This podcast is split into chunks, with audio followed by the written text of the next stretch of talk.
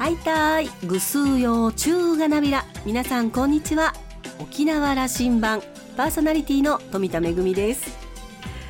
先日久しぶりに夜の国際通りを歩いてみました。昼間はね時々行くんですけれども夜の国際通りはちょっと久しぶりだったんですよね。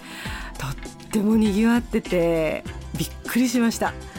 お目当てのレストランはですね満席でこのところのにぎわいで今予約なしではなかなか入れないですよとお店の方に言われてしまいました。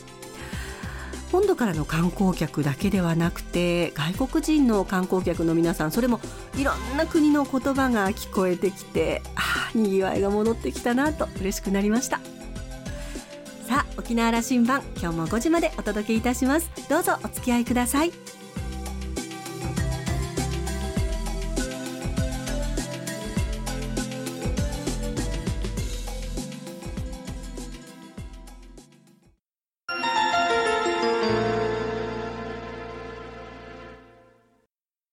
那覇空港の2本の滑走路が一望できるレキオスラウンジ。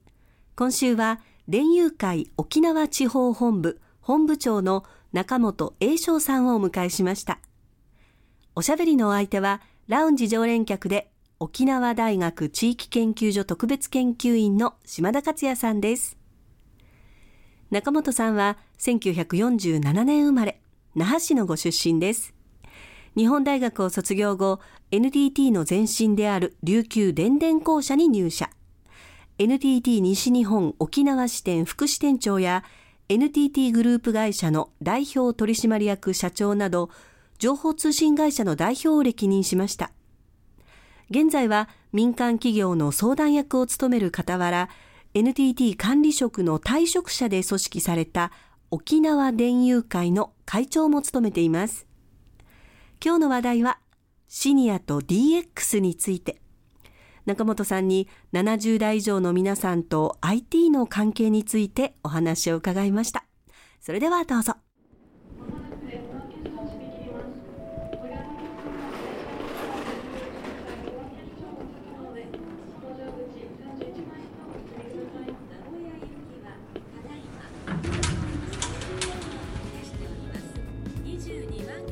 今日の沖縄羅針盤には電友会沖縄地方本部の中本本部長に来ていただきました。この肩書きでラウンジにお招きするのは初めてです。初めてですね、ね、時代は流れたわけですね。流れた早いですね、はい、これまではあのいつも情報系の企業の経営者としてご出演は何度かしていただいてましたけども電友会。ご紹介ください。はい県外の電友会の部分、まあ、沖縄も含めて全国の組織なんですけれども。これ NTT 社員の OB 会ですよね。そうです。NTT 社員の OBOG 会ということで全国で展開してますけれども、まあ、沖縄は沖縄だけで一つのブロックと。であと四国九州北海道それぞれの地域ごとのブロックがあるわけですね。でも沖縄は全部で850名ぐらいの会員が集ってますけれども、まあ、それぞれ構成年代が全然違っていて60代70代80代と、まあ、こういうふうな年齢層になってます。そのうちの一人に私は入ってるんですね。そういうこと。はい。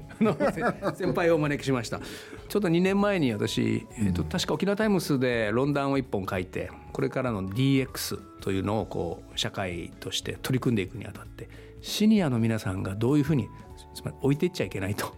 いうことの論壇を書いたら中本さんすぐ反応していただいてこれ大事だというふうに電話いただきましたよね。まあ、電友会もまさにそれをこう見本を示してほしいなと思ってるんですけどね。まあ誰一人取り残さないためにというね大きな命題があるわけですからで電友会そのもののいわゆる行動というのは、まあ、基本的には NTT の OB 会でお互いに親睦というのが基本になってますけれども、まあ、それでも親睦の中で世の中のためになるようなボランティア活動を積極的に展開しようとこういうふうになってるわけですよ。じゃあそのボランティア活動を積極的に展開するためにはどうすればいいのと言った時に実はその3年コロナが始まるちょっと前ぐらいに、まあ、私が電友会の沖縄の会長になった時につつのこう集まりがありましてねで85歳になって何名かこう表彰するわけですよ。でその表彰した時にたまたま来ていただいた人たちが一レイヨンの先輩の皆さんたちが来ていただいてで話をこうするとというのは女性が中心ですね。女性が中心。交換手の皆さん。交換者がはい。ちょっとびっくりしたわけ、ななぜびっくりしたかというと喋り方、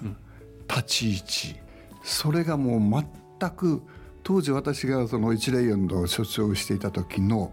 情景がそのままなんですよ。何十年経っても職場の要するにこの覚えたスキルを全然忘れてないこう日常の生活の中でそれが表の方に出ているというこれにちょっと驚いたわけおっと思ってこれはやっぱ NTT の職場でのスキルというものは遺伝子としてずっと持ってるんだとこう考えたわけ。そういうふうに考えた場合にじゃあ我々のその大きな NTT でのスキルって何なんだ？そしたらやっぱ通信でしょうと。情報通信を支情え携わってきたとはい、世の中に提供してくるのこの役目だったと。そうです。ということは通信という部分が職場を離れて今度は広くネットワークにつながっていくこれネットワークとは人のつながりという意味ですね。流はいれという意味ですよ。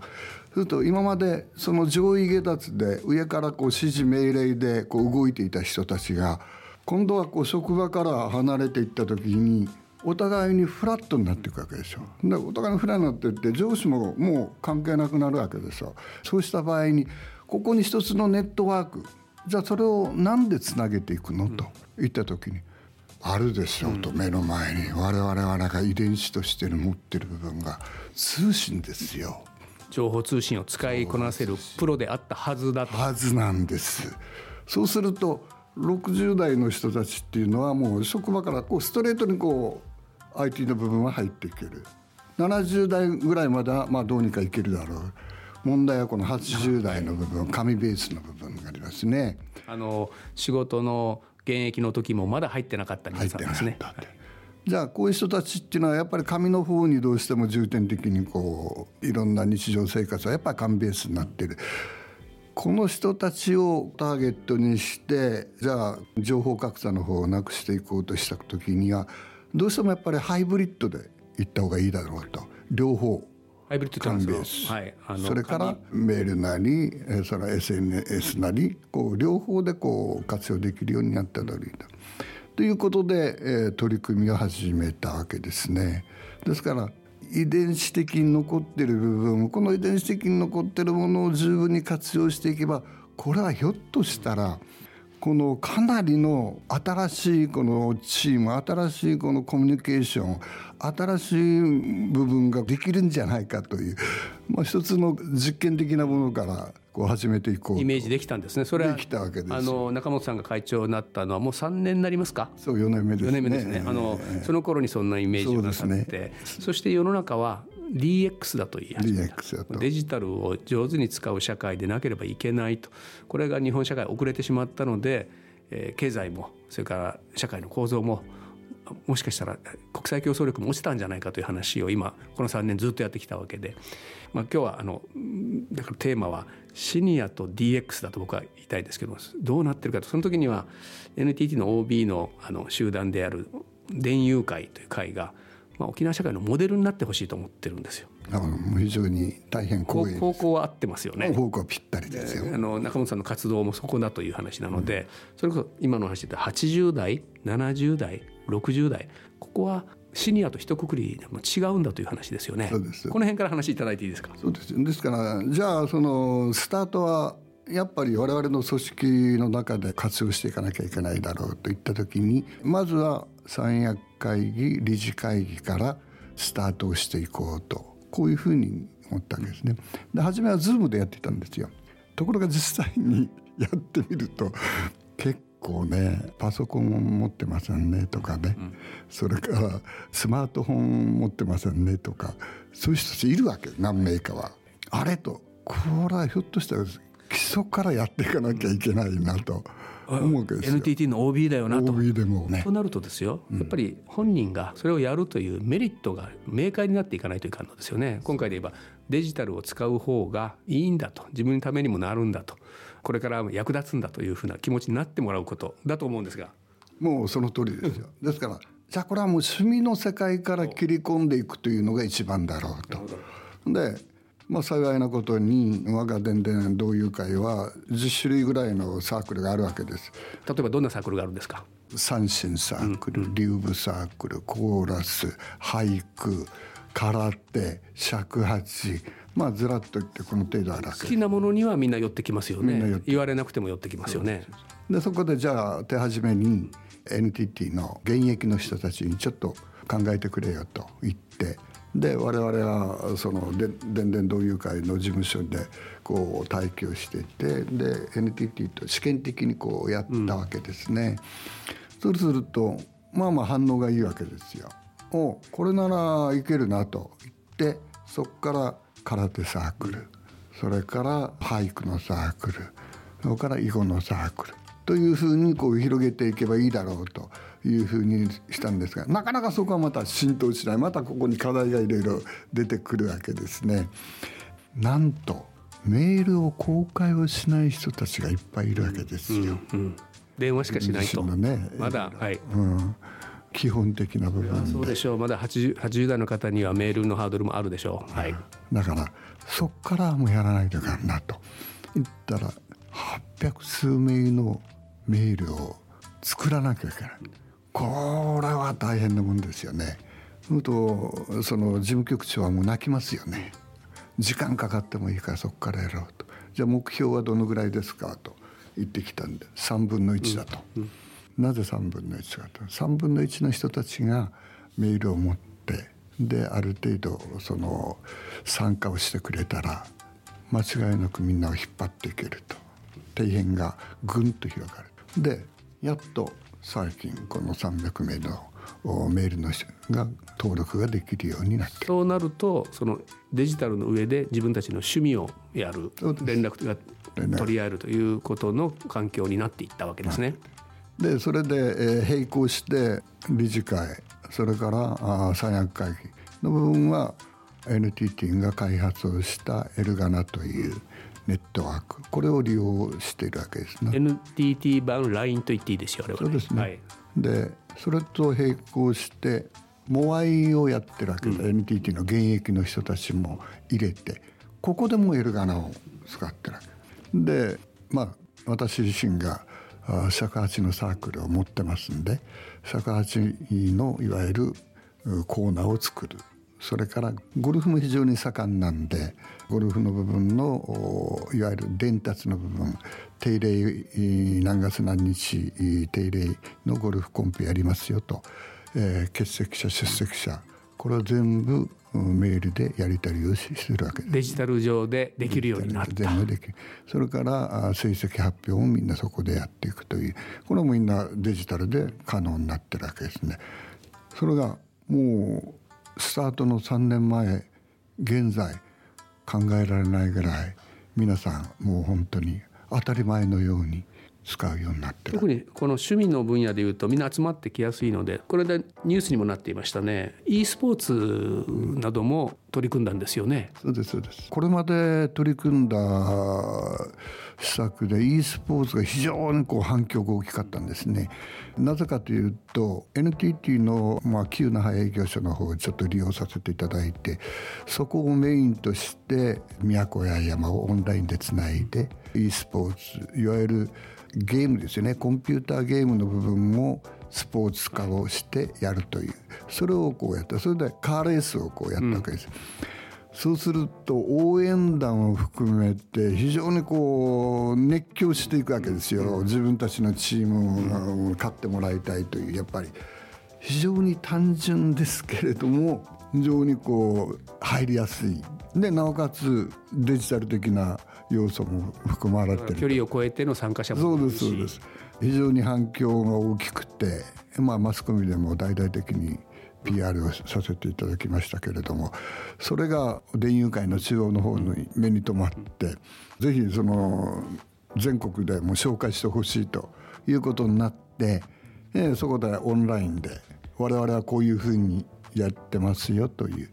全国のいわゆる会長会議の中でオンラインで紹介をしたわけです。それで、まあ、今年はもっと輪を広げてこの e スポーツの部分を拡大をしていきたいなというふうに考えてます。あの今日のテーマはそのシニアとデジタル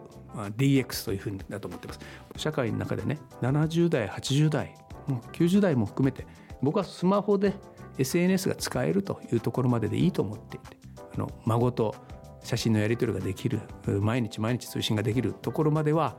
うちなんちゅうの年寄りみんなができるようにしたいと。こう思ってるこれそれこそが心を豊かにしていくと思ってるんですけどどうでしょう？そそういうことに連友会としてね。その通りですよ、まあ、私も孫5名いますけれども、うん、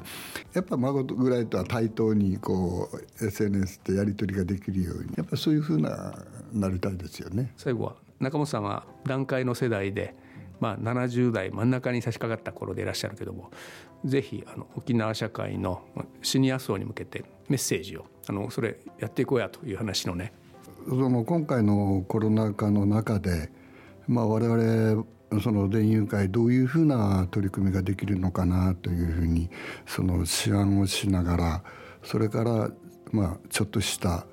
実験をしながらこれまで展開をしてきたわけですけれどもでやっぱり励ますっていうことをとっても大切でできるできないというよりもその人の持っているその趣味とかその人の持っている特性とかそういうことに注目をしながらうまい具合にその仲間にこう引き入れてくるというそういうふうに、まあ、地道に気長にやっていくことっていうのはとっても大切だろうなというふうに思ってます。誰でもその自分の周囲の人たちっていうのは可愛いですよね。特に家族はね。だから家族との中でのやり取りっていうのがやっぱり大きなキーワードにはなってくると思いますよ、うん、励ますとおっしゃいましたね。だからできる人があの今はできない人をこう引っ張ってあげる一緒にということでしょうね沖縄中がそういうなればいいと思うこれは心を豊かにしますよねもう絶対ですよ高齢になることによってその行動力がどうしても必然的にこうあの狭められていくんでそのことに役立つ技術デジタルであってほしいですね。やっぱりどうしても巣ごもりになりがちですからね。伝友会が、はいうん、ぜひそれのお手本を沖縄社会に示してほしいと思っています。ぜひそうなりたいというふうに思ってます。今日は興味深い話を聞かせていただきました。ありがとうございました。いえいえどうも。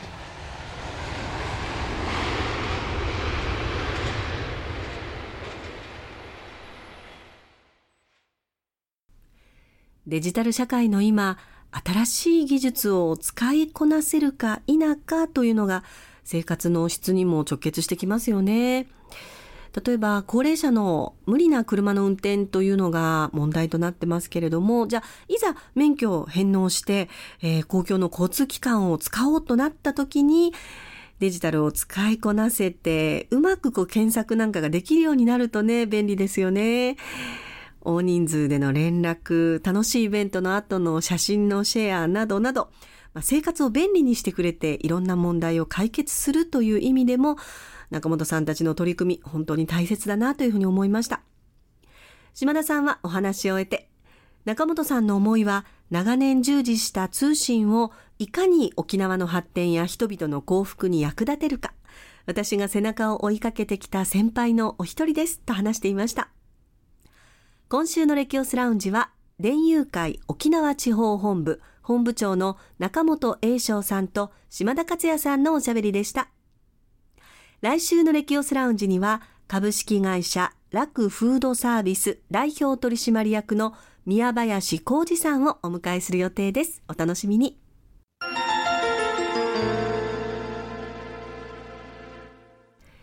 めぐみのあしゃぎだよりのコーナーです。浦添市美術館では現在、葛飾北斎琉球八景展が行われています。毎年恒例となりました。浮世絵葛飾北斎の琉球八景が公開されています。色付け前の半下や北斎漫画の動画も合わせて紹介されています。年に1回この時期にしか公開されませんので、ぜひお見逃しなきよう、えー、5月の7日までの展示会となっています。そしてですね今回はこの展示会に合わせて5月の3日と4日葛飾北斎琉球八景外伝と題した、えー、シーサーさんこと藤木隼人さんによります琉球落語の会も行われます。両日とも2回公演で朝の11時と夕方4時会場はそれぞれ30分前となっています。え入場料は一般の方が2000円、65歳以上は1800円、大学生が1000円、高校生以下500円で、前売り券は一律200円引きです。え、そしてですね、琉球八景店の常設店の入場料も込みというお得なチケットになっていますので、ぜひあの、皆さんこの琉球八景もご覧になって、シーサーさんの琉球落語お楽しみください。ご予約お問い合わせは、浦添市美術館098 098-879-3219 098-879-3219番へお問い合わせください。葛飾北斎展に合わせた葛飾北斎琉球八景外伝シーサーさんこと藤木隼人さんによります琉球落語5月3日4日、えー、それぞれ2回公演となっています。ぜひお出かけください。めぐみのあしゃぎだよりのコーナーでした。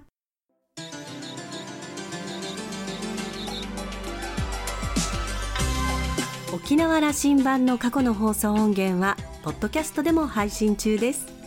さらに Spotify、Amazon Music、Google Podcast にも連動していますのでお好きなサブスクリプションサービスでお楽しみいただけます。各サイトで沖縄羅針盤と検索してください。沖縄羅針盤今週も最後までお付き合いいただきまして一平二平デービルそろそろお別れのお時間です。パーソナリティは富田恵でした。それではまた来週。